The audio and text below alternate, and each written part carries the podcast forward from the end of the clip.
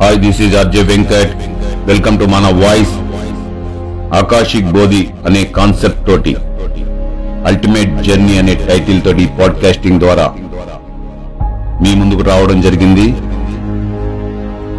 హిమాలయ పరమ గురువులతో జీవనము స్వామి రామ గారి ఆధ్యాత్మిక అనుభవాల గురించి తెలియజేస్తూ వస్తున్నాను అందులో భాగంగా ఈరోజు భగవాన్ రమణ మహర్షి వారి గురించి తెలియజేయడం జరుగుతూ ఉంది.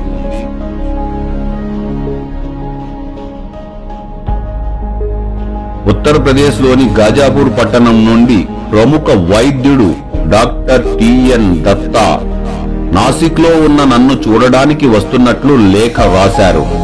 వచ్చిన తరువాత ఆయన రాకకు కారణం చెప్పారు. భగవాన్ రమణ మహర్షి దర్శనం చేసుకోవడానికి దక్షిణ భారతదేశంలోనున్న అరుణాచలానికి నన్ను తనతో తీసుకుని వెళ్ళడానికి ఆతృతగా ఉన్నట్లు ఆయన చెప్పారు. అది పంతొమ్మిది వందల నలభైవ సంవత్సరం. శీతాకాలంలో మేము అరుణాచలానికి వెళ్ళాము. ఆ ఆశ్రమంలో నేనున్న సమయం చాలా తక్కువే. అయినా అక్కడ నేను ఉన్నంతసేపు చాలా సంతోషంగా ఉంది. ఆ రోజులలో రమణ మహర్షి మౌనవ్రతాన్ని పాటించేవారు. ఆశ్రమంలో చాలా మంది విదేశీ విద్యార్థులు ఉండేవారు. ఆయన ప్రధాన శిష్యులలో ఒకరైన శాస్త్రి గారు ప్రసంగిస్తుంటే ఆయన మౌనంగా కూర్చునేవారు. ఎంతో అపురూపమైన వేరొక చోట నేను అరుదుగా చూసిన ఒక విషయాన్ని ఆయన సన్నిధిలో చూడగలిగాను. ఆశ్రమంలో ఎప్పుడూ ప్రసరించే ఆ మౌన స్వరానికి మనసులు తెరిచి ఉంచిన వారికి అంతరంగంలో ఉద్భవించే ఏ ప్రశ్నకైనా సమాధానం తెలియడానికి కేవలం ఆయన దగ్గర కూర్చుంటే చాలు. గొప్ప వ్యక్తుల సాన్నిధ్యంలో ఉండడం సవికల్ప సమాధి అనుభవం పొందడం లాంటిదేనన్నది వాస్తవము. రమణ మహర్షికి శారీరకమైన గురువు లేరు. ఆయన గత నూరేళ్ళలో భారత భూమిపై పుట్టిన వారందరిలోనూ ఉత్కృష్టమైనట్టి పవిత్రమైనట్టి వ్యక్తి అన్నారు డాక్టర్ సర్వేపల్లి రాధాకృష్ణన్. అలాంటి గొప్ప వ్యక్తి యొక్క ఒక్క చూపు ఆత్మ యొక్క బాటను పవిత్రం చేస్తుంది. రమణుల మహర్షుల పద్ధతి ప్రకారం నేను ఎవరిని అని ఒకే ఒక్క ప్రశ్న పైన ఆసక్తి కలవాడిని. చింతను కలవాడిని. తనని తనని తాను తెలుసుకోగలిగే స్థితికి దారి తీయగలదు. ఈ విధంగా చింతించే పద్ధతి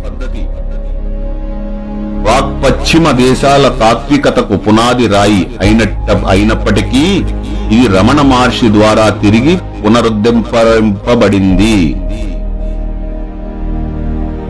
సంపూర్ణ వేదాంత తత్వజ్ఞానము రమణ మహర్షి ద్వారా సాధనలలోనికి తీసుకుని రాబడింది.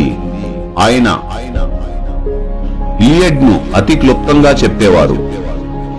వ్యక్తి తనను తాను తెలుసుకోవడం ద్వారా అందరినీ తెలుసుకోగలడు. ఇదే సరళమైన గూఢమైన ఆత్మ విచారణ అని తూర్పు దేశస్థులు పశ్చిమ దేశస్థులు ఇద్దరూ అంగీకరించారు. ఆధ్యాత్మికతతో నిండి ఉండే అరుణాచలపు వాతావరణంలో ఐదు రోజుల ఉన్న తరువాత మేము నాసిక్కి తిరిగి వచ్చాము. ఆ గొప్ప ఋషిని చూసిన తరువాత శంకరాచార్యుల పీఠాన్ని గొప్పతనాన్ని వదిలివేయాలని నేను నిశ్చయించుకున్నాను. నాలాంటి సర్వసంగ పరిత్యాగికి ఇలాంటి కోరి తీరిక లేని జీవితాన్ని గడపడం భారంగాను చికాకుగాను అయిపోయింది. నేను అరుణాచలానికి వెళ్ళడం అక్కడ రమణ మహర్షిని దర్శించడం వలన నాలో అప్పటికే రగులుతున్న అగ్నికి ఆజ్యం పోసినట్లు అయింది. నిన్ను నువ్వు భజించుకో అప్పుడు నువ్వు పొందుతావు. నిన్ను నువ్వు త్వజించుకో అప్పుడు నువ్వు పొందుతావు. ఇది నా మనసులో ఎంతో బలంగా ప్రతిధ్వనించిందంటే రాను రాను నేను నాసిక్లో ఉండడం అసంభవమైపోయింది. బాధ్యలన్నిటినీ మధ్యలో వదిలిపెట్టి పారిపోవడం నాకు తేలిక కాదు. కానీ ఒక రోజు ధైర్యం కూడగట్టుకుని హిమాలయాలలోని నా గుహకు వెళ్ళడానికి నాసిక్ వదిలిపెట్టాను.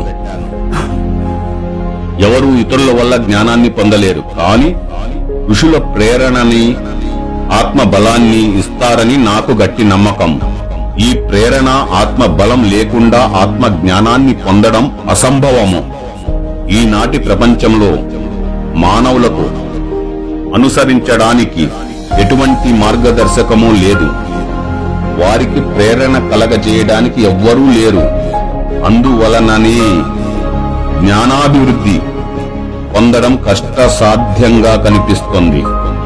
ప్రేరణకు జ్ఞానాభివృద్ధికి గొప్ప ఋషులే మూలాధారం.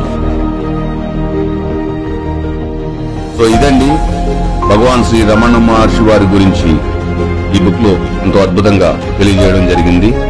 సో నెక్స్ట్ ఎపిసోడ్లో మళ్ళా ఒక మంచి ఈ బుక్లోని సంబంధించినటువంటి కొన్ని ఘటనల గురించి తెలుసుకునే ప్రయత్నం. చేద్దాము వివరిస్తాను. Thank you